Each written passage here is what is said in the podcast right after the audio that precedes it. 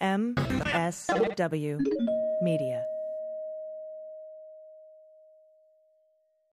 My friends, this is our 200th episode of What We're Drinking with Dan Dunn, a milestone that we here at the show are extremely proud and excited about and grateful. Really, really grateful because this doesn't happen without you. And I, I personally want to thank you for listening to the show and supporting us. Speaking of which, I want to let you know that our YouTube channel has been revamped and we are posting a lot of cool footage, interview stuff that has never been seen before with the likes of Ian Somerhalder and Paul Wesley, Maynard James Keenan, Christy Brinkley, Olivia Culpo, Dan Aykroyd, and on and on and on. Go to YouTube, check out what we're drinking with Dan Dunn's channel. You can search at WWD Podcast, and please subscribe. It helps. The more subscribers to get, the more money I get. All right, now I'm just being honest. Yeah. Uh, anyway, 200 episodes. Boom! Bingo! Bada bing! Do! Ha! Bing! Go! Let's roll! Hi, this is Will Forte, and you're, for some reason, listening to What We're Drinking with Dan Dunn. You made your choice. My issue is I can't endorse you. You will suck the life out of everything. Oh, come on, really? This is Jon Taffer from Bar Rescue, and you're listening to What We're Drinking with Dan Dunn. Hey, this is Tiffany Thiessen. Hi, this is Patton Oswalt. And this is Meredith Salenger. Hey, this is Big Jay Oakerson. Hi, I'm Allison Janney, and you're here with me on What We're Drinking with Dan Dunn. And that's my sexy voice. How's it? It's Neil Everett from ESPN. Hey, everybody. This is Ed Kowalczyk from the band Live. Hi, this is Kurt Russell. Listen, I escaped from New York, but I couldn't get the hell out of Dan Dunn's happy hour. Please send help. This is Colin Donnell, and you are listening to my favorite podcast that begins with the letter W. Take that, Marc Maron.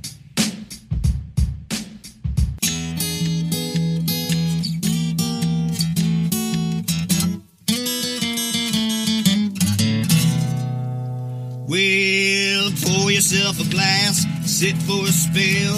It's time to have some fun. Let's do a little thinking, some picking and a drinking. But this is what we're drinking with Dan Dunn.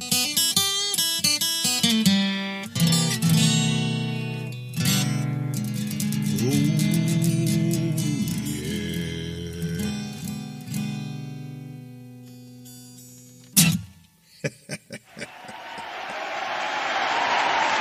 my, yes. Uh, please, everybody, stop with the cheering. I know, it's very exciting. Welcome to this, our 200th episode of What We're Drinking with Dan Dunn. And I remember when the critics were saying, we're not going to make it to two episodes. But you times that two by, carry the four, 100. That's right. So we've done 200 episodes. And boy, what a show I've got for you today. We got uh, some new friends and some old friends going to come and, and chat and, and, and, and laud me, I hope. Uh, but first, I'm not even going to mess around. You know, a lot of times I just start talking myself. I'm not going to do that because you can't have a 200th episode without your East Coast co host, official East Coast co host on the show. And it's been way too long. Welcome back to the show, Colin Donnell. How you doing, man? the crowd goes crazy. 200. Come on, man. Be honest. The first time you were on the show, you were thinking, I don't think this this gonna. Did you think it was gonna last? Oh, I totally thought it was going to last. But honestly, when you asked me the first time, I was like, uh, okay, well, he's a friend of a friend. So, duh. He's going to send me some booze. Well, duh. And he's a funny guy. So, triple duh. All the duhs Uh, are in lined and- up. all the does. You got a dum dum as your East Coast co-host, and uh, I'm, congratulations, man! Two hundred episodes is huge. Thanks, man. Yeah, I um, I was looking back. You know, I thought about doing all kinds of like, oh, let's clips from all. You know, and I was like, yeah. And I started looking back at the shows, and I thought, you know, they they all exist in their own right, and let's leave them where they're at, and let's just keep going with new content. But we, I have been very fortunate in that the likes of you and and you know let's go to you know McConaughey and put Pitbull and Christy Brinkley and Aykroyd and Cranston and and on down the line I've just been I've never heard of any of those none, people. Maynard, but- James Keenan, Jason Aldean, Kenny Chesney. We've had so many really Nick Jonas, John Varvatos, Olivia Culpo, former Miss Universe. I, I it goes on and on, and uh, it's been really, really fun. And I hope we get to do at least twenty more of these. That's what I'm shooting for right now. Yeah. Look, Dan, I mean, you list off all those people, and I have two thoughts, really. Uh, one, I am so glad that you have included me several times amongst all of those people. I feel like a, a palate cleanser of sorts uh, between the actually famous people. And two, wow, you made a bad choice for East Coast co-host because you had your pick and you chose me, which I'm I'm glad. Thank you. I'm I'm I feel honored and privileged, but you need to have a serious talk with yourself. You're you're the only guy I could get to come do that show with me in New York that time. So I was like, all right. No. Uh, Colin did uh, come. what I think it might have been the first. So we've now fans of the show know we've done numerous shows at the Stand Comedy Club in New York City, but you were on the very first one, and um, I think you and I were kind of overmatched. We got in there. We had some heavyweight. Who was on there? Was that Big Jay? Who are the, uh, Christina Hutchinson? No, it was Christina Joe Yep. DeRosa. Yeah. Justin. It was I'll tell you you were you were you know I was thinking of all the moments that I've been on the show beforehand and that one stands out because you know it's just a it's a joy to go into a room and know that you're the least funny person there I know, man. and perform for a group of people that are looking at you and they're like why Why is how did this here? guy end up there well, trust me, man. I learned. I've learned a lot, and we've done shows in other places besides New York, and so I've honed my I've honed my skills a little bit more to the point where now when I do these shows, I'm actually doing a little bit of stand up myself, and it works. But I I learned on that very first one with you. You got to come correct because these guys and gals that are up there on stage, they're funny. And you got to not be, you fucking got to around. be ready. You got to be nimble. You got to be ready to to trade barbs with them and whatnot. But it's it's it's a lot of fun, and I think we're going to be doing one in the beginning of January in New York City. I believe January fifth. It hasn't been nailed down yet, but that's looking like it's going to be the day. And if you obviously if you're in New York, you are more than welcome to East Coast co-host that one with me. But speaking of things you got that you're good at, besides this, one week from the day today, the day this show drops, which is the 20, well, this show drops on the 22nd. So one week and a day, November 30th, I believe, you are correct you've got a new television program dropping called Irreverent on the Peacock Yes. channel. Is it the network channel? What is Peacock? Streaming service. the streaming platform of Peacock It's called Irreverent. We've talked about this on the show before. Colin plays a mobbed up guy who a mob hit goes wrong. He's got to get the hell out of Dodge, Dodge being Chicago, and he takes off and heads as far away as he can go, which is Australia, where he assumes another person's identity, a man of the cloth, hence the ter- the title Irreverent, and you end up living in this small village in the Australian outback. Do I have that all right? You actually kind of pretty much nailed it. Yeah. So that's it. Uh, yeah, we drop on the 30th. Super excited. Um, Do they drop every? Do they? So does the whole show drop on Peacock, or is it once a week? yeah, man, we are sorting out your entire binge watching holiday kickoff with our show. All 10 episodes are going to drop on the 30th. Uh, so, you know, heading heading into the holidays, you're like, "Ooh, I'm going to sit down and I'm going to watch this over and over again." Yeah, it's a good way to spend Thanksgiving. I think. Screw you, family. I'm watching Irreverent. uh, so it. I mean, I know you can't go, but how are you feeling about it? Do you feel good about? I mean, you've done a lot of TV and and you've done a lot of theater. You know, you got to have an idea going in whether or not it's how are you feeling about this show. Look, I am very, very proud of it. Uh, it was it was great shoot. We had a blast making it. Uh, and I have now seen all of the episodes, and I am extremely proud of all the work that we did. Uh, the show is funny, it's full of heart, It's uh, you know, there's a bit of action and and thriller and suspense in there. Um, and I'm just excited to see whether or not audiences get on board with us. I think they will. I certainly hope they do because uh, the show's great. And I'm, I'm, I, you know, I if I had the hazard to guess, I think, I think people will really enjoy it. But I'm mostly just excited to actually have it out there because, like, we shot this thing a year ago now. Yeah. I remember doing an episode with you from Australia. You, you. I was. It was in. literally like six o'clock in the morning. Yeah. and I was having some drinks with you guys. It was a day off, by the way. Now here's the way my brain works, though, Colin. I, I, if I were you, I would want it obviously to be successful because you don't want to be associated with something that's not successful. But at the same time, I would be a little bit panicky because I'd be like, what if it's successful and they want to do another one? Then I have to go all the way back to Australia and work.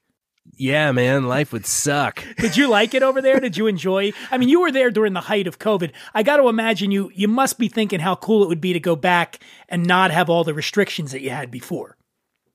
Correct. Yeah. Uh, it, you know, being there, being there as it was was amazing. Uh, let me tell you. I mean, the, the the the little beach town that we got to shoot in for the first couple of months was so beautiful. Then we were down in the southeast of Queensland and uh, in and around Gold Coast, which was unbelievably beautiful. But uh, if we do get the opportunity to go back and would be able to tack on some travel and see other parts of Australia, maybe get over to New Zealand or Tasmania or up to Bali, you know, it's a part of the world that is hard to get to from here. So when you're over there, you want to try to take advantage of it.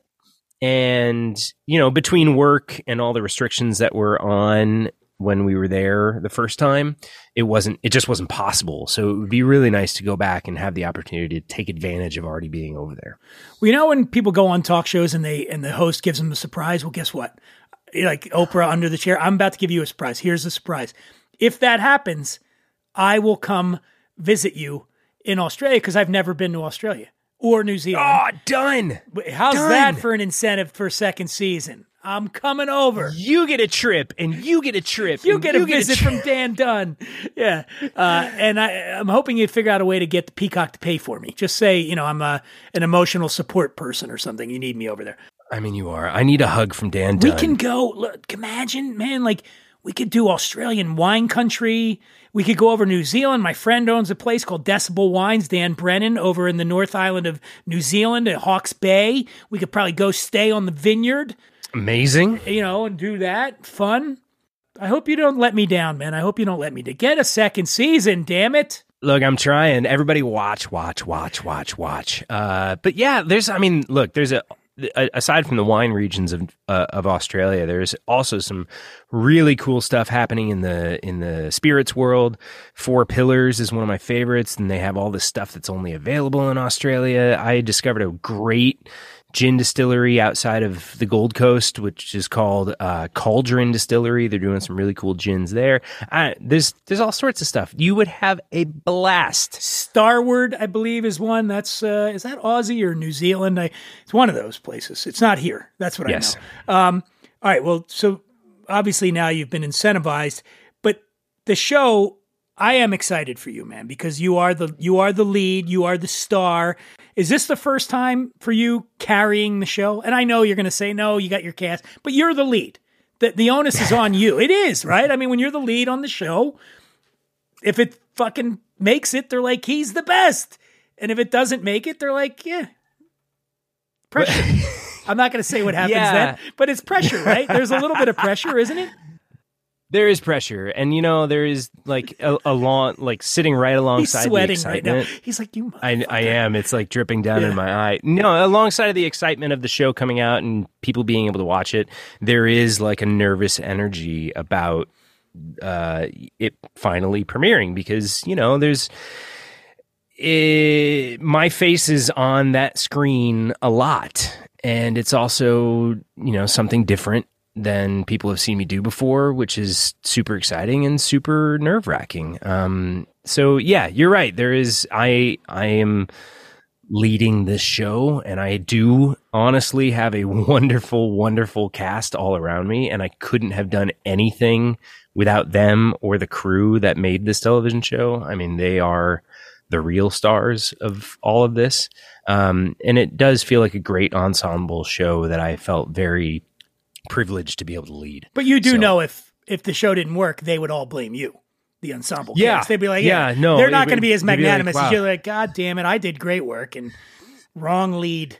They're all they're, they're gonna they're gonna the show's gonna come out and they're gonna say we made a mistake. Yeah, if only we would have went with the other guy from Chicago Med. Um, I don't even know anybody else on Chicago Med. Just you. I only saw you when I would watch Chicago Med. Zero in. Well, Yeah. you have eyes for me and me alone. And the other show you were on, the uh, Arrow. No, Yeah, that too. Arrow. You were on Arrow. I was on Arrow. Stephen Amell, also a guest on this show. Eh, One of the 200 Yes. episodes, he was in there as well. the the connection between you and I, Dan Dunn. That's right. Now, do you have a favorite moment from your many appearances on this show, besides us getting overmatched in New York on sta- live on stage?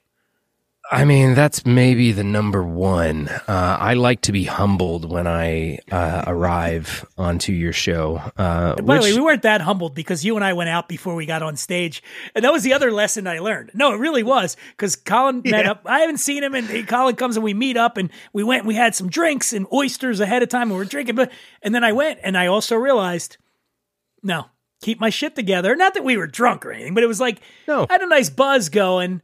And that feels great until you get up and the lights get turned on and they're very bright in a comedy club. They're in your face and the silences land heavily when you're on stage Extra and you try, hard. try to make a joke and you're like nobody's making a noise and you're like ah and the sweat starts coming and you're like I wish I wouldn't have had that second martini because I'd be sharper right now. But no, okay, besides that, well we've had you you've been on in fact coming up later in the show, Joe Beatrice from uh, Barrell Bourbon is on and uh, is going to be on the show. There was like I kind of think we did one and I might have been a little tipsy. Do you remember this? Yeah, well, it, with Joe, you were because I think you had just gotten done doing some sort of juice cleanse, which That's right. I'd done like a four day juice cleanse and then started drinking bourbon. That was like the first thing I put in my body besides juice in four days. And yeah. I mean, look, man, you guys were we we were on it. and I remember being like, "When are we going to taste this one?" And you're like, "We just did, man." We did. Oh, whoops. We did. All right. Uh, look, man, you, you've introduced me to some really cool, cool people. Um, we did the Jacob's Pardon episode, which was amazing. That's right. With, uh, Uh, with you Paul had- Pacult. Yeah, Yeah. with Paul Pacult. You had me on when you uh, you introduced me to Bryan Cranston. Oh wait, no, no, you didn't. Um, damn uh, there was a time you introduced me to. Uh, you had me on with Matthew McConaughey. Uh, oh wait, no, Oh, no, that wasn't you. no, no, you didn't. Uh, oh well, Christy you- Brinkley. weren't you, on the Christy Brinkley? No, you weren't on You phoned me in with Christy Brinkley. No, you didn't. Um, you uh, Olivia Culpo. You, you t- no, no, I wasn't there for that one either. You might have stole Um, her away from Christian McCaffrey. I could see that happening. if you weren't married and she wasn't engaged, I could have seen that happen. Married and You got a kid. You got. Wait, can we? uh Is there anything else we can talk about? yeah, we can talk about it, man. We we uh, I I do have a kid, and I have another kid on the way. On the way! congratulations! Are you planning th- this man. child to be born on the same day as me as well? Uh, no, no. Colin's daughter Cecily's met was born on the same day as me, and I know he appreciates me always pointing that out to him. July fourteenth. Well, it, it means I can never forget your birthday or her birthday. That's. right. I was going to say hers. You're like, honey, it's Dan. He goes to Patti, honey. Remember, we got to get gift. Dan's birthday Dan's today." birthday's coming up. So is our daughter. Oh, that's right. Yeah. Uh, when is the Right, ne- right, when yeah. is this this next beautiful child due? She's due in April. Uh, so they're going to be just about three years apart, uh, which is a great spread, I think. I Yeah. think, you know, I, I had a flash at one point not too long ago of the two of them growing up and like being buddies and sisters. And I definitely got a little teary eyed because that was super exciting to me. Speaking of which, we're going to have to do some sort of a tasting at some point down the line to, or, or maybe some champagne to celebrate what I'm sure going to be the massive success of Irreverent. It starts streaming on Peacock on November 30th. And if you're listening to this show and you do not watch Irreverent, I'm going to say this for the record. I don't want you to ever listen to this show again. I don't want you, as my listener, if you will not take my advice and trust me on this and watch Colin Donnell and the other people uh, on Irreverent, those other people that he's pretending matter as much as him. When do you find out? Like, so because it all drops at once, you're going to get a pretty good idea fairly quickly about how the show did. Oh, I mean, yeah, maybe. I don't know. All of that stuff honestly happens way above me. So, But you're like on hold or something. How does that work? correct. If they, you know, if they make a decision to go ahead and give us another second season, which I certainly hope they do, we'll see. Uh, I um I will be a part of it.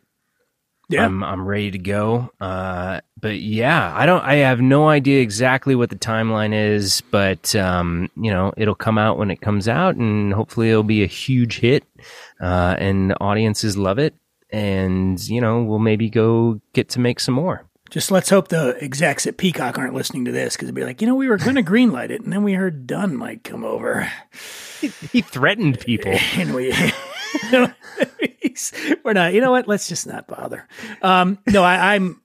I'm feeling good for you, man. I feel like it's going to happen. I've I've watched the trailer. It looks great. Really interesting. The concept is awesome that you assume this other guy's identity as a priest. How long are the episodes? Are they half hours, hours? Uh, it's an hour long dramedy. So 10 hours of this. 10 hours of Yeah, irreverence. just about. irreverent. Yes. But I'm saying irreverent. Irreverent. I know it's irreverent, but it'll be irreverence throughout those 10 hours. Yes. Yeah. Yes, it will. You'll laugh, you'll cry. Look, I knew I've read the scripts obviously a lot. Uh, and it was awesome going through and watching the episodes because I was surprised by things and you know you don't necessarily have an idea of how it's all going to cut together when you're shooting it but uh i was able to be just really enjoying myself as I went back and watched all the episodes. Um, and uh, so, yeah. And you know what? I've watched them, I'm watching them again with Patti right now. And um, she seems to be really enjoying herself as well. She's a little biased. Patti Murin, uh, Colin's significant other, who happens to be a an amazing performer in her own right. Who has also been on the show. Yes, been on this show too. How funny would it be if Patti and you were watching it and she said, eh, "I don't know." You know how devastating that What if be? you were watching it and she said, "Hey, what's on HBO?" you know what? Were we going to catch up on uh, House of the Dragon? No. oh. Oh, my that just, God. That just made me cringe. So it made my stomach turn. the people close to you have to lie to you, right? I don't think anybody, any of my very dear friends have ever said, "Yeah, I didn't really like your book, man. I didn't like it." Like I worry because you know we're I don't want to jinx, but it looks like we're making the Ameri- uh, the movie version of American Wino. Like that would be my biggest fear. Would be I'd be looking around the theater and like, you know, you're there, and I look over and you're yawning. Have you ever seen, witnessed somebody in real time watching something you did that you're friends with or close with, and they something they expressed that they were either bored or indifferent? Has that ever happened?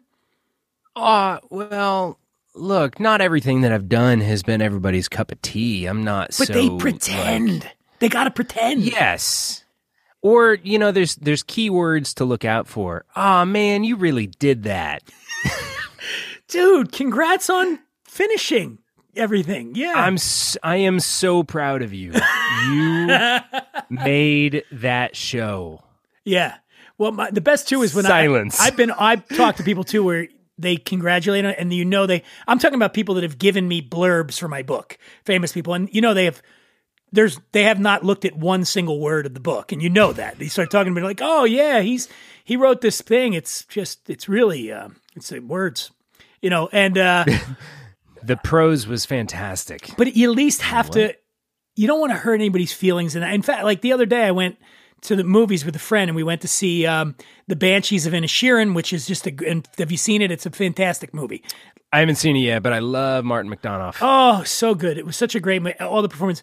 But we saw it in L.A., and you always have to be careful when you see it in L.A. So we're walking out, and my friend says, "Oh, I thought," and she starts saying about which, and I, I'm like, "Shh." Because you're in LA, you just never know who's there. Like, don't say anything because we might be standing next to the, you know, one of the people's wives or one of the guys who worked on it or producer. I always say, shh, don't say it if you don't if you don't like we it. the same we have the same rule on Broadway. You have to you have to get away from the theater district before you share any feelings about the show. Yeah, we don't want to hurt anybody's feelings. So, um, no, look, it's I, I will say this, and it is a very serious note.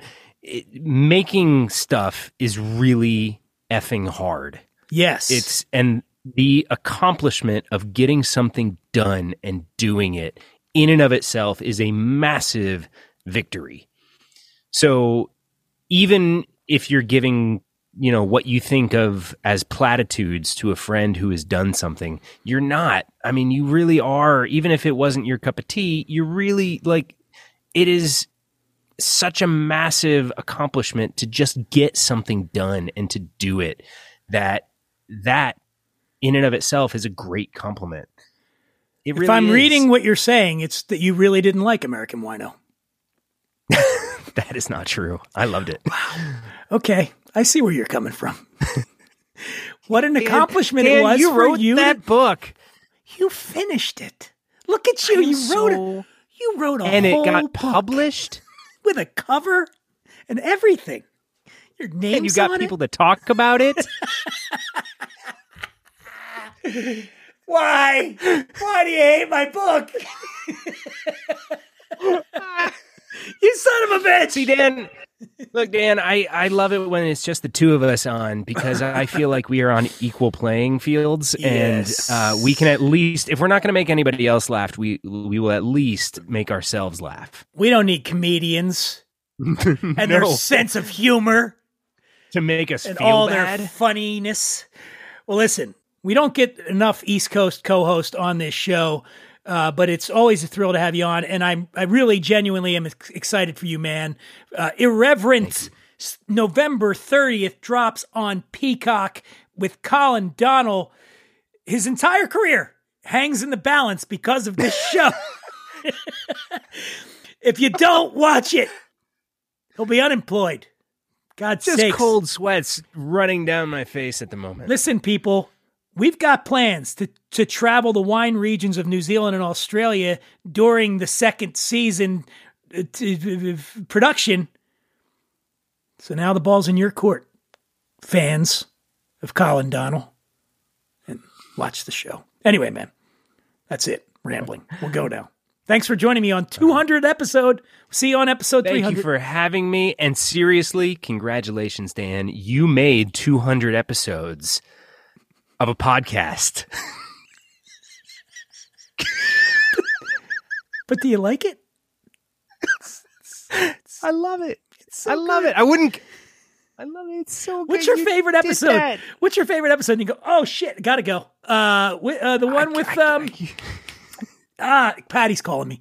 Um, all right, gotta go. I'll talk to you later, man. Bye. Hey, Dan, it's Patti Murin, Broadway's Princess Anna. Do you want to drink a bourbon? Yes, I do. Do I have a shot on Broadway? Sure. A B C D E F G H I J K L M N O P Q R R R. Oh, it happened again. Whenever I randomly decide to perform the alphabet on this show, I always get stuck on those three R's. Guess it's because of my close personal relationship with Batiste Rum, known far and wide as the 3R Rum, because they practice regenerative agriculture, use renewable energy, and make responsible choices. The makers of Batiste Rum employ an eco eco-positive solar-powered manufacturing process from beginning to end. It's the only known beverage alcohol in the world to have a climate-positive natural production process without the purchase of carbon offsets. Batiste rum is made from 100% pure fresh cane juice, not molasses or sugar crystals. If you like your tequila 100% agave, then you'll like your rum 100% cane juice. It's an incredibly damn delicious rum to be enjoyed neat or in cocktails. I got two great offer codes from Batiste for you. Go to batisterhum.com, that's B A T I S T E R H U M.com. Fill up your cart, enter code WWD15 at checkout to get 15% off all orders. And if you want to try their delicious reserve rum, and you should, enter code RESERVE to get 20% off. Folks, Batiste rum is proof that great taste with true sustainability is not a goal for tomorrow, but a reality today. And that is as simple as ABC. I've talked about this in my books and uh, on the show and maybe on the Carolla show. I just fucking talk too much. But I my beginnings in this business, one of the very first, actually the second trip that I ever took uh, as a, uh, I guess I was a journalist then, to cover adult beverages that we love. The very first trip I ever took, I went to Turin, Italy for the Martini Grand Prix of bartending. I'm embarrassed to say how long ago it was because my guest, who's coming up in a second, was probably not even born then. But okay, it was a while ago. And the centerpiece of this Martini Grand Prix of bartending in Turin, Italy was a flair bartending competition. This was the craft cocktail resurgence had not happened yet in the United States. What was happening was flair bartending. It, it still hadn't quite died out after uh, the seminal 80s film Cocktail, but shortly thereafter, craft cocktail bartending became de rigueur everywhere, and flair bartending went the way of uh, the, the guy who was in Cocktail with Tom Cruise's career. Brian, whatever his name was. Anyway, it's back though. Apparently, it's back. Flair bartending with a vengeance. I say all that because uh, my uh, my dear friend Justin Silver, who's been on the show numerous times, was it was in Las Vegas recently. He met someone who is one of the top flair bartenders. I don't know if it's just Las Vegas, maybe in America. And he said, "You've got to have her on the show." And when Justin tells me to do something, I do it because I owe him money. So joining me now, she she's uh, flipping the bottles at Circa in Las Vegas, Lindsay Palumbo. Hello. It's nice to meet you. Very nice to meet you. I apologize for the 35 minute intro, but uh, yeah, I want to set the table here. So, how would you describe what you do? Do you say I'm a flair bartender or I flair bartend? I'm a flair bartender. Okay. I see you're from Cleveland. You relocated yep. to Vegas. Yeah. Uh, almost six years ago, I came out to Vegas um, just to be a flair bartender, actually. Where, where, why? was, was flair bartending happening in Cleveland six years ago? Where, where'd you get the bug? Well, I never, I had never heard of it before or anything. Um, I had never seen cocktail. Have you to- still not seen it? Oh, I watched it once after Okay. everyone. All When I was, I'm going to be a flair bartender. Everyone's like, "Oh, like Tom Cruise." Do you know what the tagline is for that movie? Uh, cocktails and dreams.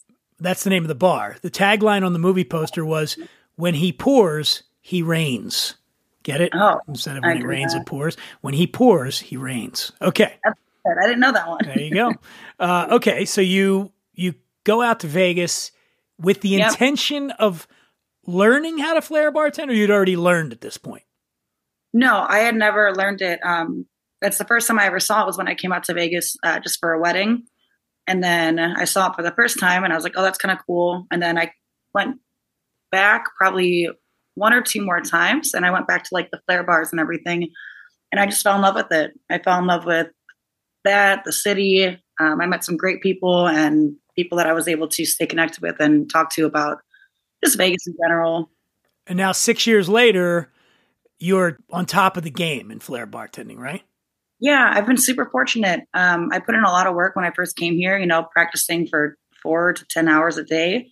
Um, what really Well, helped me. oh, oh, let me stop you there. For four to 10 hours a day, you're flipping bottles around. Yeah. There must have been some injuries. Have you ever got hit in the head with a bottle or anything like that?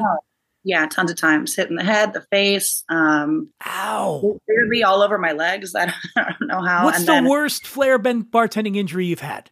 Well, probably the one that I have now is like it's ongoing. My right wrist is kind of just permanently shitty. Is that is that an actual medical diagnosis? You went in, they said, what, "What's wrong, doc?" Permanently shitty. Yeah, that's Okay. exactly what the doctor said um, in the alley of the doctor's office I went to. um, but yeah, I just like it. Honestly, over the uh, pandemic, I was not working very much. I think it kind of like healed itself a little bit, but it'll still like flare up once in a while. Well, you've got a you've got a repetitive motion injury, which happens a lot with bartenders. A lot a lot of times you're going to see it in the shoulders from shaking and whatnot. But you're obviously flinging bottles, and those things aren't light. Yeah, not really. Um, like the practice bottles are, but um, you know what we do behind work, it's full liquor bottles because we, you know, we don't just wait for them to get lighter. It's just you do it live, you do it all day long. Um, and like a lot of the people I know have, have had like shoulder, like acupuncture surgeries, that uh, stem cell replacement, all this crazy stuff. So It's a dangerous game. Flair bartending is what you're saying. is. here. Okay. And a lot of people don't look at it like a sport, but it is. And that's why like when I teach my classes, people are like, Oh, what do I wear? I'm like, well, wear what you would wear to a gym. It's you know, it's athletic in a weird way. what do you wear at work? Do you wear what you wear to the gym? This is Las Vegas. There's no way they're letting you do that. Well, I get to wear yoga pants because I'm the only girl that's a flair bartender at Circa so I can pretty much wear whatever pants that I want as long as they're black. And um, then we just like a regular uniform shirt, but the shoes you wear, just like any basic anyone that would work in a bar or restaurant on your feet all day. But just for uh, teaching purposes, and when you're in a class or when you're training, you know, you want to be comfortable, you want to be able to move. If you're practicing outside in the summer, obviously it's going to be super hot, but um, What do you do to prevent sweaty hand injuries? Like a bottle just goes flying. Yeah, that happens a lot. Like a lot, a lot of the guys in town have like garages and stuff, which is nice. I don't. So uh, the times that I've wanted to practice over the summer, you just get used to it, I guess, and you just have to be careful. Which it kind of makes it easier because if you can do certain moves in that kind of condition, then you can do it on stage where you might Okay. your hands might be sweaty or whatever. So it's, I think that's kind of a helpful factor. Has anybody? Have you ever like flung a bottle and it hit a patron? I haven't. I've seen it happen. Not as much with uh, like glass bottles, but you know, just flipping Flairco bottles behind the bar. It's landed on the bar top and like almost hit somebody before. So you're using at Circa, you're using bottles specifically designed for flair bartending, so not going to shatter or whatnot. No, I'm. Uh, what I mean, sorry about that. Uh, like on our downtime, we have our practice bottles behind work because we're putting on shows or we're just juggling. No, I'm talking about at work. Are you Yeah, flipping no. real bottles? Yeah, absolutely. That's that's that's nuts. I mean, I've seen it. Obviously, I've seen it a lot, but I thought it went away for a reason. And by the way, I I love it. I I mean, I used to love watching flair bartending. Yeah. Here's one for you though: Is your number one priority the show? Or the quality of the drink. Because I've always wondered when they're doing this and then they do the pour and they put it behind their back and they pull it out of their ass and whatever the hell you're doing. how do you actually manage to make a well balanced cocktail while juggling, essentially? You're juggling. Well, it's kind of like at any bar, any restaurant. Um, you might have bartenders who are killing it at speed. Their cocktails suck. Or you might have the guy or gal that can make an amazing cocktail in 35 minutes. It's just, it depends on that. It's the same thing with flair bartenders. Um, there's some flair bartenders that are top, super top, top, but they don't have any people skills and they can't talk or they don't know drink recipes because they just started learning flair, joined the team, and then are still learning their cocktails. So it's just a matter of um, your well roundedness and versatility. It's the same as any other place. Have you ever thought about memorizing the last barman poet from Cocktail, though, so that you could hop up on the. Uh, do you remember that scene when he hops up on the bar and he does the poem? And by the way, one of the craziest scenes of all time because this like diminutive smirking bartender hops up on the bar. There's thousands of people in a nightclub in New York in the 80s. They're all hopped up on Duran Duran and cocaine and they suddenly stop everybody stops to listen to the bartender recite a poem. Yeah, that was The 80s were a weird time, man. I'm, I'm assuming you, you couldn't get everybody to shut the fuck up at Circa if you were to do it, but I still think you should try sometime. I'll give it a go. Yeah, yeah, learn it. I end up on the bar top more than you think, though. Really? Is it? Does it get crazy there? When you stand up on there, people do stop and look at you, and then they pull out their phones because they don't even know what's going to happen. But I'll do like I'll stand on the bar and I'll pour like ten to twelve shots at the same time, and people it does get people to like stop and look, pull out their phones, and then maybe visit the bar in a little bit. But If someone wants to sign up for your classes, they have to come to Vegas to do this. Is that where it's happening? Yeah, so um, I do it kind of like a pop up style, I guess. I mean, it's always in the same place, but I don't have like a set. Like every every April or every August, uh, just kind of random when I can fit it in my schedule. If I come out, you think you could teach me some mad skills for flair bartending? Absolutely. All right, I'm, I'm going to do it. I've got some pretty uncoordinated people, so I don't I know. am. Look at this. Look at this. I'm coordinated. I can wave. You know. I can You'll be wave. a student, I swear. I I'm ready. I'm ready to learn me some flair bartending. How how do people find you, Lindsay, on the social media? Uh, I'm on Instagram. It's at Lindsay P440. Lindsay with an AY. With an AY. Yeah. And you, I, I went on and checked out your your Instagram. There, you got a lot of videos of you doing it's it's really cool. It is impressive what you do, and I'm really glad to see that all these years later, things have come full circle, and flair bartending is back. It's reborn. It was like on the dying end when I came out here. There's only a couple bars, and then Circa kind of brought a lot of people that never worked together together, and really let us go wild with the flair. And you know, it's a requirement. So everyone that works there had to get invited to the audition to do it. So it's we have some of the best people in the world or in the country. Well, everybody, I recommend going to see Lindsay at Circa. She'll flip some tequila behind the back and pour oh, you a hell of a, sh- a hell of a drink too. Lindsay, thanks for joining us on our 200th episode. Yeah, thank you so much for having me. This is super fun. The Singapore sling, the dingaling. Dingaling? America, you're just devoted to every flavor I've got. But if you want to get loaded, why don't you just order a shot?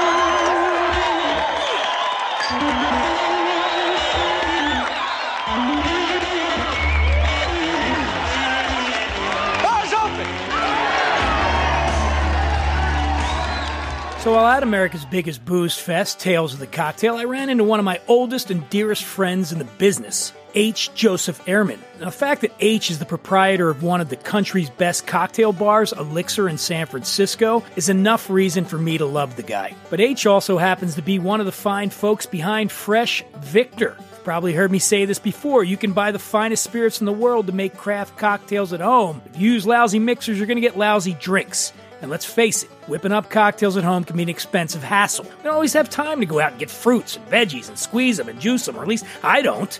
And that's why I'm all about Fresh Victor. Fresh Victor's a line of all natural, clean label cocktail mixers that taste fabulous. All of the ingredients are fair trade sourced. There's no artificiality, none. And the bonus of Fresh Victor of a ready made canned cocktail is not just the jump in quality and freshness, but the fun of actually making yourself and your guests a fabulous drink. And rest assured, these mixers are produced at a 100% solar powered juicing plant with absolutely no waste. And right now, Fresh Victor is offering a summertime special exclusively for my listeners. Simply go to freshvictor.com, fill up your shopping cart, and at checkout, enter promo code WWD20 to get 20% off your order. Don't hesitate. Now's the time to treat yourself to the very best mixers on the market, and that's Fresh Victor.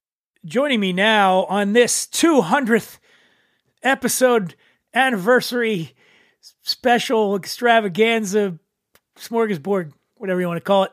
Uh, it's great gathering, and I'm I'm I'm just blown away by having all these people on that have that played a big role in the show. And and join me now is one of my favorite guests. He's been on this show uh, numerous times. You love him, you love him to death, don't you?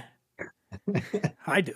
He's the founder of Barrell Craft Spirits. Joe Beatrice, how are you, man? I'm I'm great. How you doing? I am. Uh, thanks so much for having me on this show. This is really what a special. I can see it. Look at it. I can see it on your face. The the uh, how awed you are to be part of this. 200 episodes. Who knew we'd make it this? I thought maybe 20. I'd get bored of it, or that more importantly, the audience would get bored of it.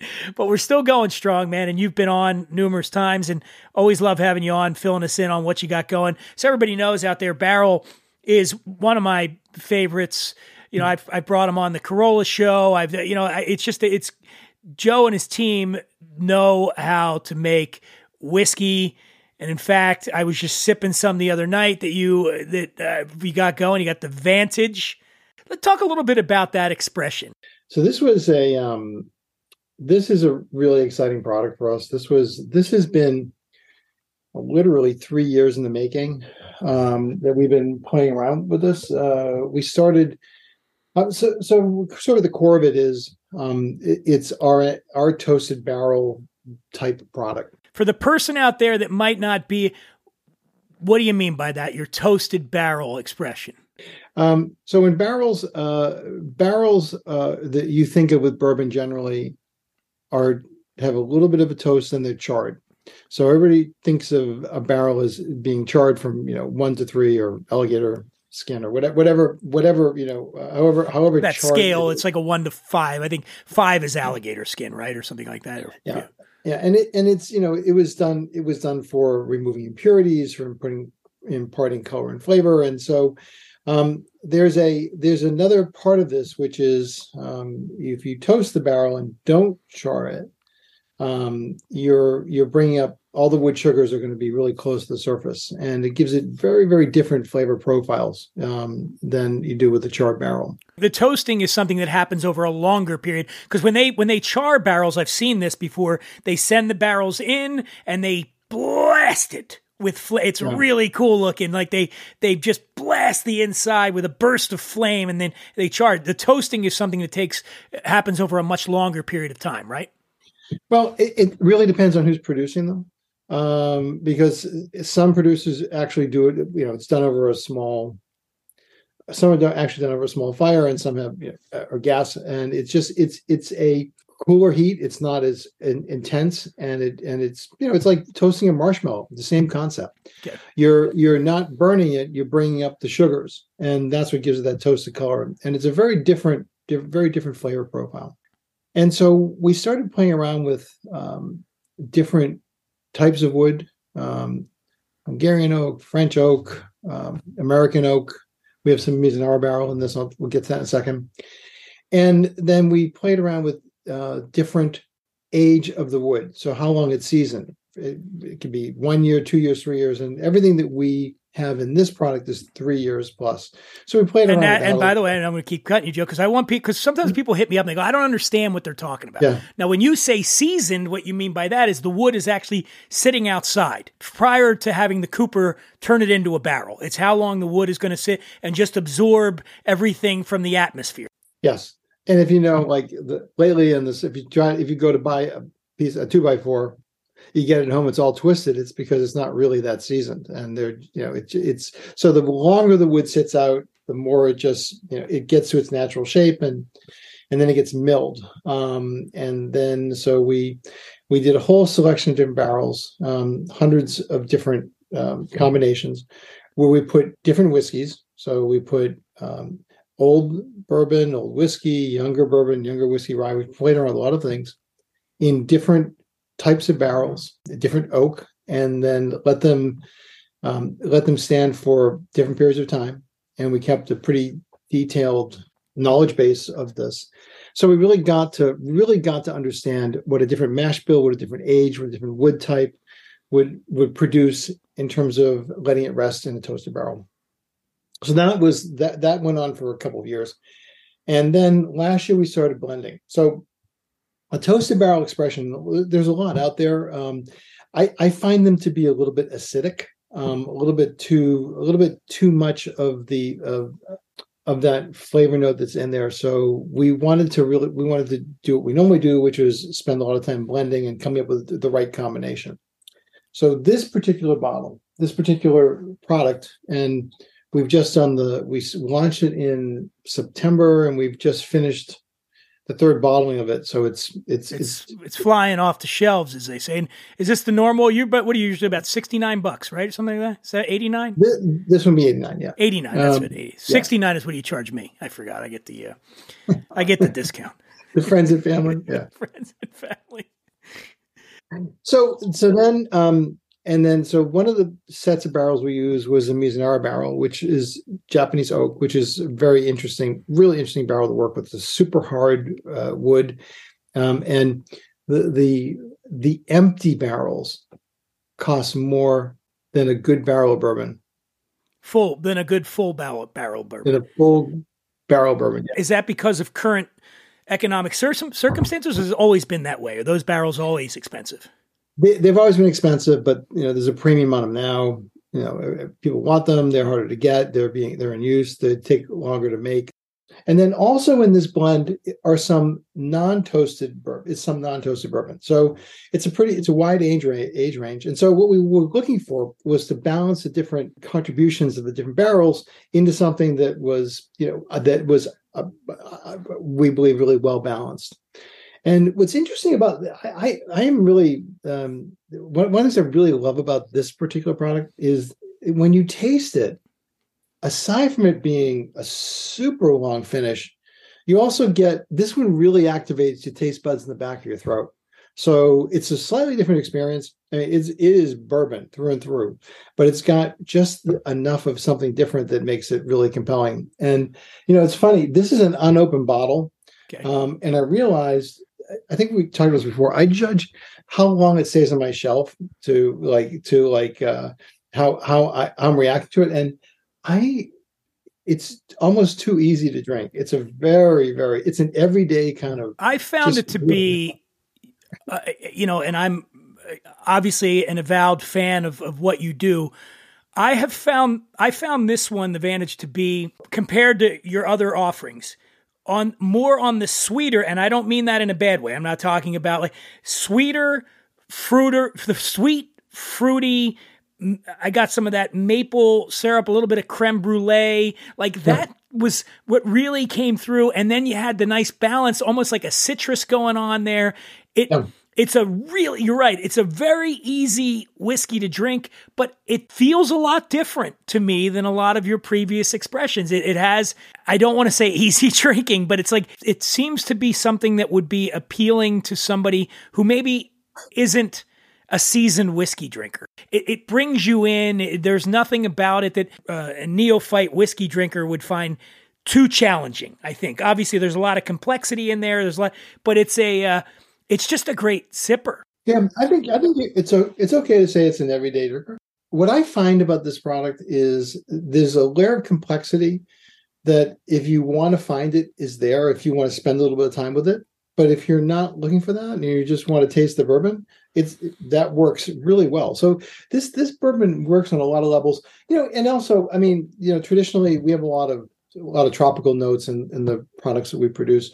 This one has got more, a little bit more. The creme brulee, the grilled pineapple notes to me are really, really prevalent in this thing. So I, I think it's it's just it's a different experience. And um, I would say, um, how about this? This is the word that's coming to mind: vibrant. It- It, felt like a very vibrant whiskey to me, as opposed to some of your other whiskeys feel a little bit more uh, austere, more uh, weighty, more. You know, this is the kind of thing I'm going to be drinking, drinking in a mo- dark mahogany room by a fire and going, ah, this is lovely, wonderful. Where this one to me just again, you mentioned that creme brulee and, and that it, it just felt like a, a little bit, you know, there's some honey going on. And, and I, it just, it had a spring in its step to it that was felt like, hey, this is the new kid on the block. And maybe that's because it is, you know? I love it. Yeah, all of the all those work. But I mean, look, somebody else might try it and have a completely different experience, and that's the beauty of tasting is we don't all have the same palate, we don't all experience the same way. But what I will say is, it felt like a departure from your the flavor profile that I have really come to know and, and love about Barrell, but certainly in a welcome way. This is Thanksgiving. We got Thanksgiving here. A lot of people think you're drinking wine or you're going to drink white wine because you're having turkey. But I love a good whiskey cocktail. I love a good bourbon cocktail. Uh, you know, sitting around. I'm I'm planning to have some on Thanksgiving, and you like it straight, right? The whiskey. But uh, do you have like a, if you were going to sit down and have a cocktail on Thanksgiving, and you were going to do it w- with the with the Vantage, what would you do? Well, um, the first thing is you have to apply the formula, which is um, it's one bottle per four people of extended family. Okay. All right. Yeah. One bottle for ratio. yourself. so you're going to be drinking four bottles if you have too many in-laws over. Uh, yeah. yeah. So I, I, you know, I, I actually really, and we will drink, we will drink, uh, we will have cocktails at the beginning, and they're nine percent chance going to be a Manhattan. We've been doing fifty percent um, vermouth to fifty percent bourbon. Another, we will probably have Sazeracs here. Just I, I love absinthe, and um, I just love the flavor of it. And it's it's not you know it's not for everybody, but You know what I felt like something Vantage would take like a like a sort of maple bourbon smash situation. Yeah. You know, I think that could go really well. I think a, a Boulevardier with this would be Yeah. fantastic. Oh, yeah. Even a like a bourbon sidecar. Yeah. Well, I mean, there's just so many you could do here. But also, I, you know, the one that probably jumps out, and I guess it's maybe those honey notes, is the Gold Rush. I just think this that whisk this whiskey seems tailor made for a Gold Rush, and I plan on having a few on Thanksgiving. It's exciting, man. I, I love this time of year when it gets. I feel like I play around more with with cocktails than I do in the summer.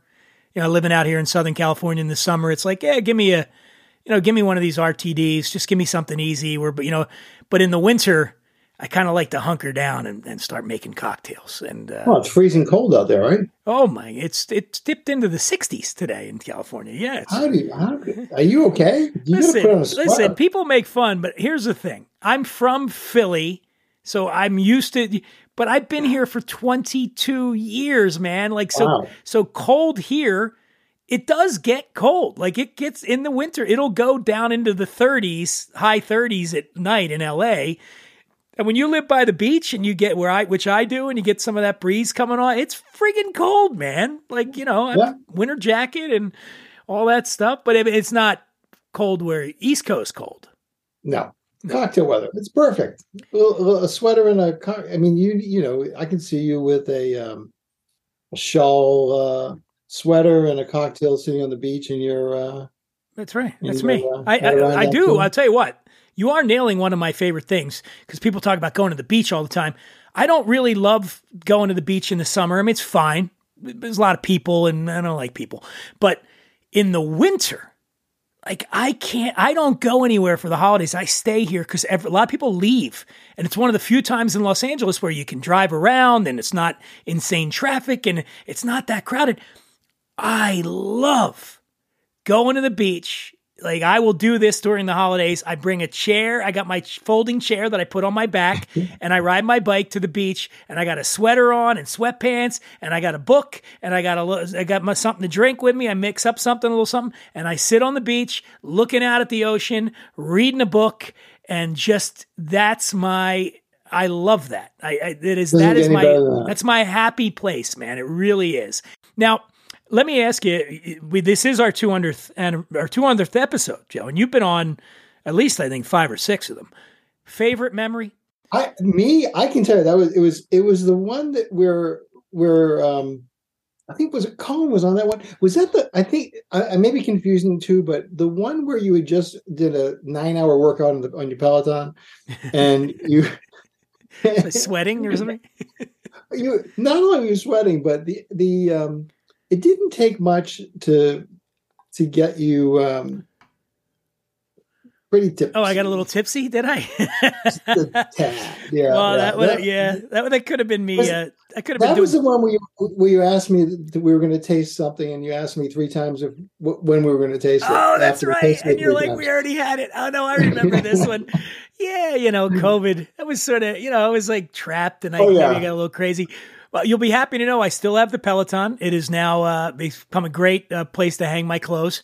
I wonder how many people bought those things during COVID and now they're. I mean, I use it maybe once or twice a week. But in COVID, I was, which was a really strange thing, right? Because I was probably in the best shape I've been in in years during a time where it didn't matter like no one was seeing me. I wasn't going anywhere. I, I, didn't have a i didn't have a partner at that time. I wasn't with a girl. And uh, i was in great shape and i'm like i can't go anywhere. Can't do anything. I'm, I'm on this damn bike every day for at least an hour. And uh, now that it's I'm, like prison. Yeah like now prison right? exactly. I, that's what happens. You go to prison you get in great shape. That's I sometimes think about going to prison just for that reason. I'm like, maybe I could commit, but I want to get in like a white collar prison. I don't want to, you know, I need, I don't think I'd last long in doing hard time. you imagine me? Ah! And now a word from one of our dream sponsors, Schlitz Malt Liquor Bull, circa 1981, featuring the Platters and Kool & the Gang. I'd hold you all night, any day of the year. The way that you taste, I love you, my beer. Bull, why don't you get into the groove? One sip will make it clear the bull's got more taste than beer. Bye bye beer. Yeah. Hello bull. The Schlitz Malt Liquor Bull is top, so don't say beer, say bull. Say Schlitz Malt Liquor Bull. All right, so what what else we got? We got the we got the Dovetail Gold label. One of the last times we spoke, we tasted the Gray Dovetail. Yes. Which, uh, which, which, that was another memory to me. It was, it was one of those moments where I, I sort of sat with it again after we had blended it, and I'm like, yeah, I like it. You know why I love I hold the Dovetail near and dear to my heart is it's finished in a couple of different kinds of casks, including rum, port, and Cabernet barrels from Dunn Vineyards. That's right. Mike Dunn. Named it after me. So that's where you're, you're aging in some of those barrels. And this thing, boy, it has a kick, Joe. It, what is it, about 140 proof, right? This is 140 proof. Yeah, 140.8. Yeah. All right. Let's, so again, let's let's to somebody out there that doesn't drink uh, whiskey routinely. When you give them this, are you going to put a little water in there before they take the first sip, or do you recommend they take that first sip at 140 proof? I, what I would say is, um, it, it, what you want to do is the same thing that we do when we taste, which is you just put it to your lips and take a tiny, tiny amount and put it in your mouth, and that wakes up your taste buds. And because that, that first taste is going to be very different than the second one. So after you put a little bit and taste it, and then try it. Just take, you know, you can take tiny sips. You know, we we taste a lot of product, and we and you there's two schools thought. There's the American French tasting, and, and I tend to gravitate to a very very small amounts that I taste. So you can just taste a little bit, and then I would then try it at full at full strength. It doesn't drink like 140. I mean, that's that's sort of um, that's one of the things that that we we tend to do when we blend. Um, it almost always tastes like lower proof than it actually is. This is a Um, great and excuse, that- by the way. If you're if you do what Joe and I talk about, if you've got a significant other and you go, "Hey, it's not my fault. It doesn't taste like 140." How was I to know? Who would know? Who, who would know? That Joe Beatrice fooled me. I, I could have sworn this was a hundred proof whiskey and the extra forty proof. Okay, It's not bottled and bond. That, no, that was no. why the lampshade ended up on my head. That extra, yeah.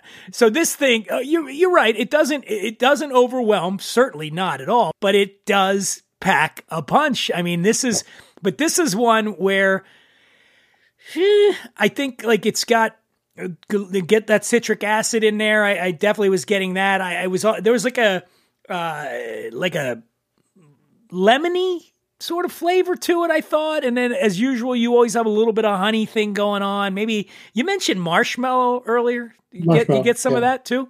Yeah, marshmallow, rhubarb, that's in there. Because there's and there's a little bit of the apple notes toward the end. This is um, there's a lot of really old whiskey in here. It sounds like a pie we're having, right? It's like a pie. Right, you're like apple, pineapple, uh, some whip, whip, ready whip topping on top of there, which wouldn't be too far In off. fact, a little bit of this sweetness. would be amazing with a dessert. What's a good Thanksgiving pie? Pecan pie? Pecan, apple, pumpkin. Do you say pecan or pecan? I say pecan because I'm from I'm from Boston. Yeah, I'm from Philly, right? But I think people in the South say pecan, right? Pec- I'm sorry, pecan pie. But you're from Massachusetts, so what do you call your mother's sister? My sister? Your mom's Aunt? sister is your Uh, what? Aunt. Aunt? Aunt. But it- I but when I moved to New York, I said it one time, and that was the last time I've said it Aunt. since tonight. Yeah, because today. Philly, it's aunt. Aunt. Aunt. My aunt. And people go, what? Aunt. I get made fun of for aunt, well, water, but I, I say water. But when Yeah. you're in Philly, when I go back to Philly, I start saying Water. water. Aunt, water, uh, okay, vodka. But I know it's Vodka. I know it's vodka. Last week I was on Carolla and they make fun of me because I say vodka. And they're like, what is Vodka. that? What is that you're saying? V O C K A? I'm like, there's a D in there. And I, but what do you say? Vodka or vodka? Well, I say I I practiced it. It's vodka. But when I'm in when I'm in Massachusetts, hey, how are the Sox doing? Give me one, give me one of those vodkas. Vodkas. Vodkas. They, it's not funny. Like people are like, oh, like I'm some sort of an outlier by because everybody's everybody I know says vodka, but they're like, no, it's vodka, vodka. All right. But there's not that often that I drink it anyway. So You have other stuff, right? You got you got a rye, yep. you got a rum, rye. you got your whiskey, bourbon, rye, rum. That's what we got in the Barrell Craft Spirits portfolio. Would you venture into some other spirits? Well, we did buy some grain neutral spirit that we made hand sanitizer with. That was about it. and I've had some vodkas that taste like hand sanitizer. No, uh, would you ever consider doing a a gin or a vodka or a what else could we do? We could do a uh, no, you couldn't do an you couldn't do an agave based thing. I guess you could if you sourced it. You know, if you went down there. Or you, or you just you just you can't call it tequila. We, you could. I hate to say this to you, Joe. You're not a celebrity, therefore you are not allowed to start a tequila brand. It's the I don't know if you got the memo. Only celebrities can have tequila brands from here on out. It is kind of it is kind of nuts what's going on. Could you imagine that happening in the bourbon world? Is there any scenario? I mean, now I do know, and we've had some on. There are so there are certainly celebrities encroaching upon the whiskey world. I don't think they'll ever be able to infiltrate it in the way that they have with mezcal, uh, excuse me, with agave spirits. Yeah. In that, like some of the top selling agave spirits in the world now are celebrity owned. The Rock, uh, Clooney, and uh, and then the mezcal. You're getting into Bryan Cranston and Aaron Paul. They're killing it. I don't know that that's going to happen in whiskey. How do you feel about? So, for instance, we've had like Ian Somerhalder on the sh- and Paul Wesley on the show, Brothers Bond. Are you okay with some famous people making inroads, or get, or you like get out of my lane? I you know I this is such a big category. There's so much room. You, you got you got Heaven's Door. I mean, you know, Dylan, I have you, what do you think of that one? Have you had it? good, very good. It's good, yeah. But I mean, how much is Dylan actually involved in that? I I don't. I mean, they they. I- from what I know, uh, Ryan Ryan told me that I that he was. I think he was involved in some of the original blending. I, I don't. I, I I don't know how active he is in it, but you know, there's there's room for celebrity stuff. It it doesn't appeal to us at all. Um, because it's that's more about the celebrity than the product. So we're just in a different a different world. We actually, I, I, I really, I, I can't tell who it was, but we were approached by somebody um, that, thank God, we didn't do because when you talk about implosion, it was just like Was it Ye? It wasn't. I can tell you, it wasn't him. No, Pete it- Davidson? No, No, no. he hasn't. No, Pete it- if it- Davidson, if you could get Pete Davidson, take Pete Davidson because whatever that guy's got, you want some of that to rub. I want it to rub. I just heard he's dating uh, Emily Ratajkowski now. I'm like, what? i- What has this guy got, man? Jesus. He's gonna rub his head. Now, I'm now I'm going to Yeah. sit here trying to think of who it could be. The cele- I know you're not Yeah. going to tell me, but uh, here's my hope: is that someday I get famous enough that maybe you could bring me on as like part time spokesman.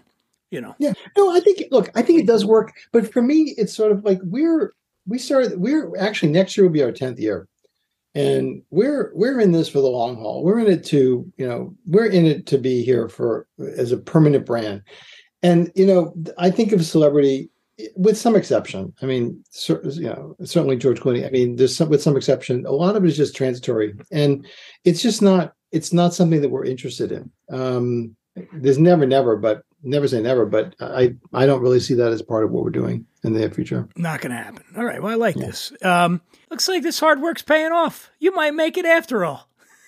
Hope so. I think I think that ship's already sailed uh, on whether or not you I- made it. Yeah, I that's uh, it is one of the most uh, awarded whiskeys out there, and I recommend anybody uh, checking out the, everything that Barrell Craft Spirits has to offer. But in this particular case, try the Vantage. And oh, you real quick, Joe, for what's the what's retail on the the the Dovetail Gold? Eighty nine dollars? No, more The Dovetail Gold is five hundred. or five hundred. What if I give you?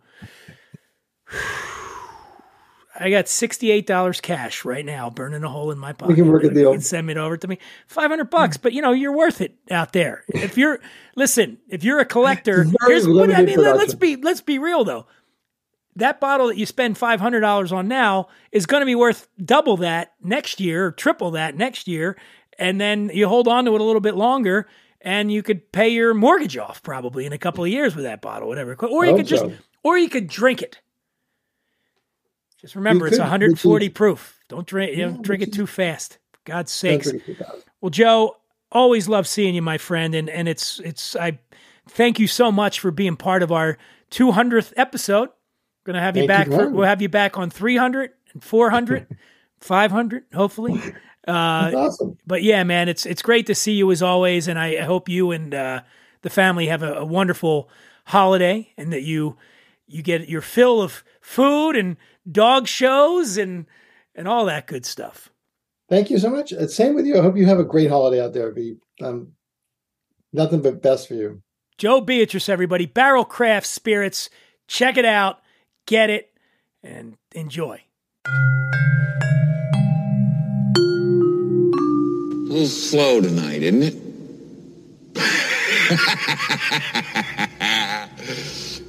Yes, it is, Mr. Torrance. What'll it be? Mr. Cranston, welcome back to the What We're Drinking Lounge. It's wonderful to see you. Hello, everyone. What'll it be? Uh, like a vodka tonic with a little squeeze of lime or something like that. Stay away from anything that would stain the teeth, like red wine. Perhaps we could do a shot together? Why? What? Why would we do that? Oh, well, last time you dropped by, we shared a shot of Jägermeister, remember? I hated it. It smelled like cleaning fluid. Ah, I see, sir. Well, how about some Mezcal then? I want to be seduced into it. Oh, um, how about some Mezcal? Yes, the celebrity is truly behind it.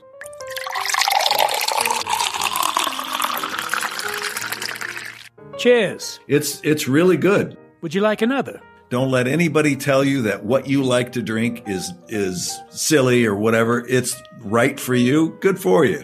So that's a yes? You're out of your mind. All right then, sir. So you're taking it easy. Keeping track of time is so difficult right now. I hope you enjoyed your time here today, sir. You were great. The celebrity is truly behind it. It's always good to see you. Hello, everyone. Yes. Yes, Righto. you were great. You too, Mr. Cranston. Well, thanks. Joining me now, very funny man, comedian man, comedian man, funny guy. Known him a long, long time, and he uh, he just published his first book called "The Pandemic Papers: Rants and Ramblings from a Comedian on Lockdown." I'm excited to finally have him on the show. My old pal Jonas Garvin, how are you, buddy? I'm good, Dan. Thanks for having me on, man. Good to good to hear your voice. Good to see you again. Um, you know, I'm surprised we don't see each other more, but this is LA, where 10 miles means a two day drive. So, um, you know, you, you're down by the beach, and I'm up here with the uh, freaks and the geeks in Hollywood. I love you, man, but I got to tell you, you know, this is how averse I am to going east of the 405. I could probably meet a, a, a woman that's just an incredible, the most incredible women you could. But if she lived in, like, say, Silver Lake or something, I'd be like, eh, it's too far away. Yeah, no, I, I don't even. I, I hear you, man. I mean, uh, one of my favorite places to go is just down the Sunset Strip from my pad, and some days I'm just like, oh, that's three miles. I don't know. Ah, I don't want to do that. Not in LA traffic. It's not going to work. Just not going to work. So, man, you and I have known each other for going on two decades. It's back in the old Aspen day, not going on. It's been Yeah. been two decades. Back in the old Almost three Aspen decades. days, my formative, some of my most formative years as a drinker uh, in Aspen, and I re- recall vaguely doing some of that alongside you. Yeah, no, I mean, it, and we had some some good teachers out there in Aspen. We had some legendary uh, bartenders that we could look up to. Uh, you know, we were in our formative years, and these guys had been doing it for 20, 30 years, and uh, it was it was uh, a great time. I mean, it was it was the end of the party in Aspen, man. I mean, because I, I know you've been back a couple of times. I went back in April, and uh, I'm like, wow, the, the billionaires have pushed out the millionaires, and it's just there's none of that cool ski town, ski bum vibe there whatsoever anymore. So I'm really grateful that we were there for, you know, I would say the, the grand finale of, of Aspen as it once was. It's interesting when I tell people that when I was back there in the late 90s, Aspen had probably more dive bars per capita than Yeah. anywhere else. And people, it's a hard time wrapping your head around that, especially anybody that's been to Aspen recently, because that just does not exist, as you said. No. But back then, even though this was this, you know, famously shishi ski resort in the Rockies, you had this sect of people that includes you and I that, that didn't have money. We didn't grow up with money. We didn't have any money. Living and partying alongside people that had money, and no one talked about their money. No one cared. And we'd go to dive bars at like Cooper Street Pier and the Red Onion and Bentley's and on and on the down. Well, it was called the Downtown Sports Center. I had a nickname called the Downtown Snort Center. Town I don't Snort know. Center. I don't know anything about that, but uh, Uh, uh, mm. but it was but it was um, it was pretty incredible. And then you know now I went back like you. I was back last year as well, and it was a bummer, man. It's you know it just got taken over. But that ha- listen, that happens everywhere. I live in Venice Beach, and you've got that happening here. Even in West Hollywood, over where you're in that area, like Yeah. the place gets cool, right? Yep, and then every yep. and then word spreads that it's cool, and then the uncool the people move in and go, "Let's fuck this up. Let's make it really fucking expensive." You know what this place needs? A really uh, unaffordable apartment complex, a Whole Foods, Yeah. and uh, and no good bars and restaurants. So That's let's, right. Let's do that. You know, so we, we, It's- it's- fortunately for us, we were there when when it mattered. Now let's talk real quick, man, about the the new book. I. I I've, I've been reading it. You've got you're you've got all sorts of observations. So you wrote this thing during the height of the pandemic, right? Yeah, but basically, well, you know, as a stand-up comedian, when they took away our performance venues, I, I had to go somewhere, and I was like, okay, I guess I'll go to the laptop. And uh, I've always wanted to do a book. I didn't know how to do it, so I just kind of sat down and did it, and um, and then just started. When one thing, as you as you know, the hardest thing to do is to sit down to write. The easy part's the writing. So, uh, but it's amazing how I'm sure you experience this too. Like one idea just goes to another one, you know, and it's just it just kept going and going, and uh, yeah, I'm actually, it was a lot of work. It was on and off writing and, and doing stuff for two and a half years, dude, but I'm just, I'm really happy with it. It is definitely not um, politically correct. It's, uh, it was a lot of fun to write to kind of get those feelings out. And uh, there's a lot of people hitting me up already like, dude, I have these sick, twisted thoughts too, but, uh, you know, I put them on paper. You didn't hold back, man. I remember there's a little bit here I was reading. It says, "Yeah, this us. That's America, land of the free, well, kinda, and home of the stupid." In all caps. Yes. Was there ever any fear when you're writing this thing that you're going to get too much blowback, or you might lose some fans, or people are going to come to one of your comedy shows and say, "Hey, you know, screw you, man, calling us stupid." Did you, did you worry about that, or you don't care? Well, that already happens, you know, before the book came out at, at the comedy shows. So, um, no, I was just like, you know what? I'm just going to put it all out there and let people. I mean, my, my biggest thing was to make people laugh. That's what I wanted to do, and and and I'm getting that. But you know, people, but people just love to be offended these days. You know that. So, but I was like, no, I'm not going to hold anything back. Um, and and that's just what I did. I just I just went for it, man. And it's it seemed to be getting some good response so far, which is great. one of the parts you talked about here that I think is relevant to this show is you talked about your skills as a professional bartender, and you listed some of the drinks in here that you that you like to make, and including the Boilermaker, glass of cold beer, shot of whiskey, the Carpenter, glass of water with a toothpick, aka the Pine Float, the Electrician. These are all named after jobs that you've had. No, I think they're just named after different building trades, you know, because I, I did spend quite a bit of time uh, in the Ironworkers Union. And uh, so I was able to familiarize myself uh, with all these other building trades. And then like as I was writing, I'm like, wow, man, all these these guys are still out there hitting it. Well, we're all locked down. They're essential. Let's name a bunch of drinks after them. So I just started to like come up, brainstorm all these drink ideas, and uh, yeah, I'm I'm gonna see if I can get them on the menu at Barney's, man. Like 'cause some of them look pretty good. The Mason, Bailey, Bailey's Irish Cream, and lime juice. Yeah, I learned that Killer in Aspen taught me that one. Um, Okay. you, you know, because when you get a customer that's not tipping, he'd be like, "Hey, let me buy you guys a drink." But well, by the way, so everybody knows when Jonas says there was a bartender whose nickname was Killer, and I, I- it's funny. Aspen bartenders had so you had Killer, you had Devil, Cujo, Cujo, Chumley, Stroke, Yeah. Toast. Yeah. What was going Yeah. on? It was I, I don't know that I've ever been in any other place where they've had bartenders have had so many nicknames.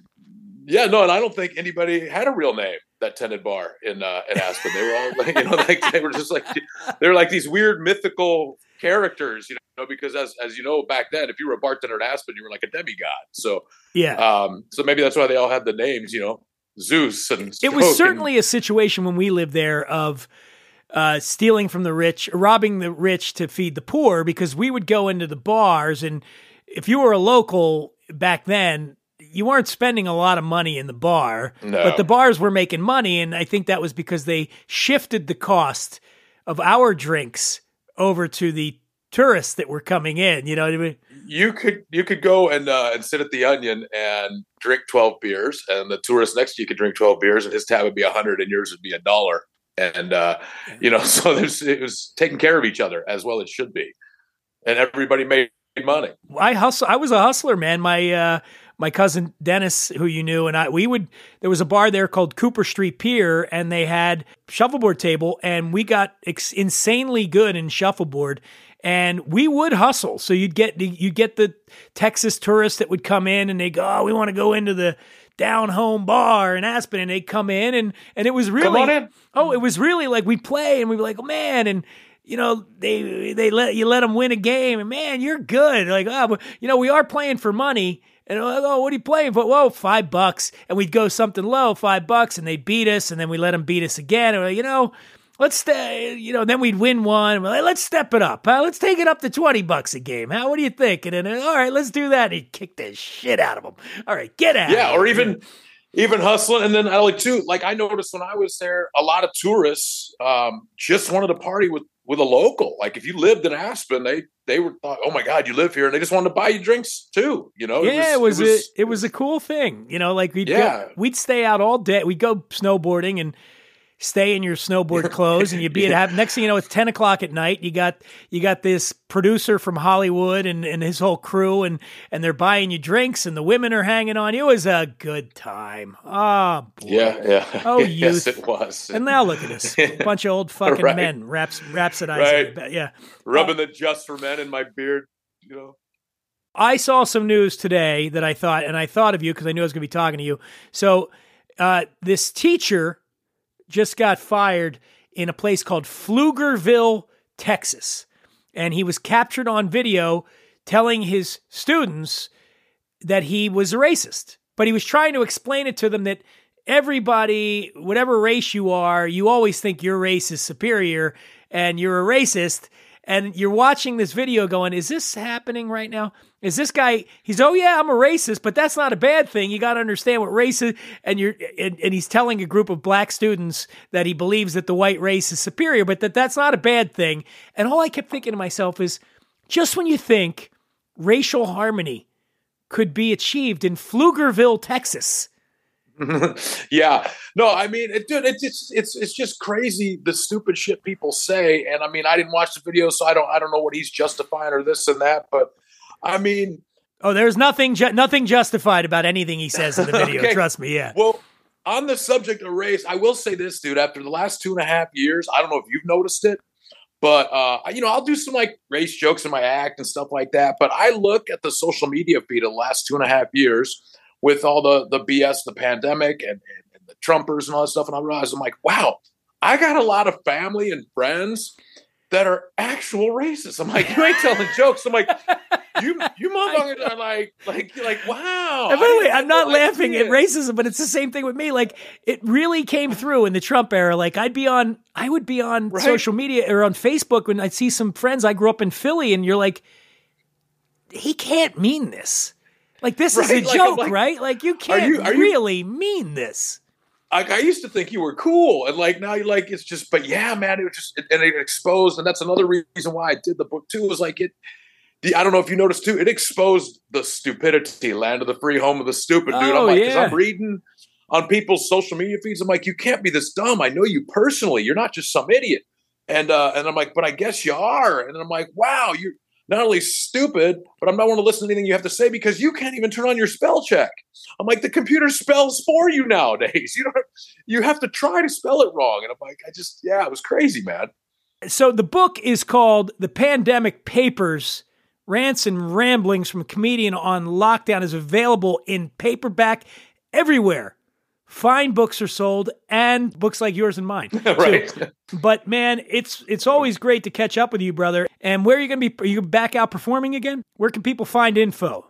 Uh, just go to jonasgarvin.com. Uh, all the, the calendar updates will be there. The social media is all there. So I'll be around, bouncing around. Uh, if you don't have New Year's plans, I'm doing a couple big shows up in Morro Bay, up the coast, uh, this New Year's. But I'll be bouncing around LA and surrounding areas over the next while. And uh, if I could, real quick, December 4th, Sunday, December 4th, our annual Veterans Benefit, the Toys for Troops Bash over in Santa Monica, over in your neck of the woods. So I'm going this day. year, I promise. Yeah, dude, free deep dish pizza from Masa uh, Bakery and uh, raffle prizes. We're giving away drink specials, all sorts of crazy stuff. And then we take a big truckload of stuff over to the West Side Veterans Hospital here in Los Angeles. It's a great event, December 4th. And that and for info on that, go to jonasgarvin.com. That's J O N A S G A R V I N. Jonas Garvin. The book is called Pandemic Papers. Pick it up. Always great to see you, my brother. You too, bro, man. Let's talk soon. Yes, fish eaters, the days of troublesome scaling, cutting, and gutting are over. Because Super Bassomatic 76 is the tool that lets you use the whole bass with no fish waste without scaling, cutting, or gutting. Here's how it works. Catch a bass, remove the hook, and drop the bass. That's the whole bass into the Super Bassomatic 76. Now adjust the control dial so that that bass is blended just the way you like it. And that is just about gonna do it, my friends, for the 200th episode of What We're Drinking with Dan Dunn. I didn't imagine we'd make it this far. I really didn't. And we have, and we're going strong, getting stronger every day. Look at me, I'm getting choked up. No, just got a little frog in my throat. But it's uh, you. You're the reason the show's still rocking because you listen. And I want to thank you for that from the bottom of my heart. I really mean that.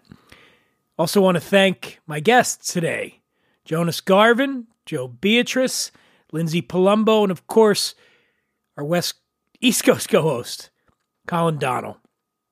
Remind you to check out our YouTube page. We've redesigned it. We got a lot of cool videos up there, and, and please go and subscribe. Tell some friends about it. Next week's show, we're going to have, oh man, I'm so excited. Legendary rock and roller Rick Nielsen of Cheap Trick is going to be here on the show talking about his vodka, rockin' vodka. I'm excited. I've been a Cheap Trick fan my since uh, I was a child. And um, until then, be safe and happy Thanksgiving, everybody. Okay.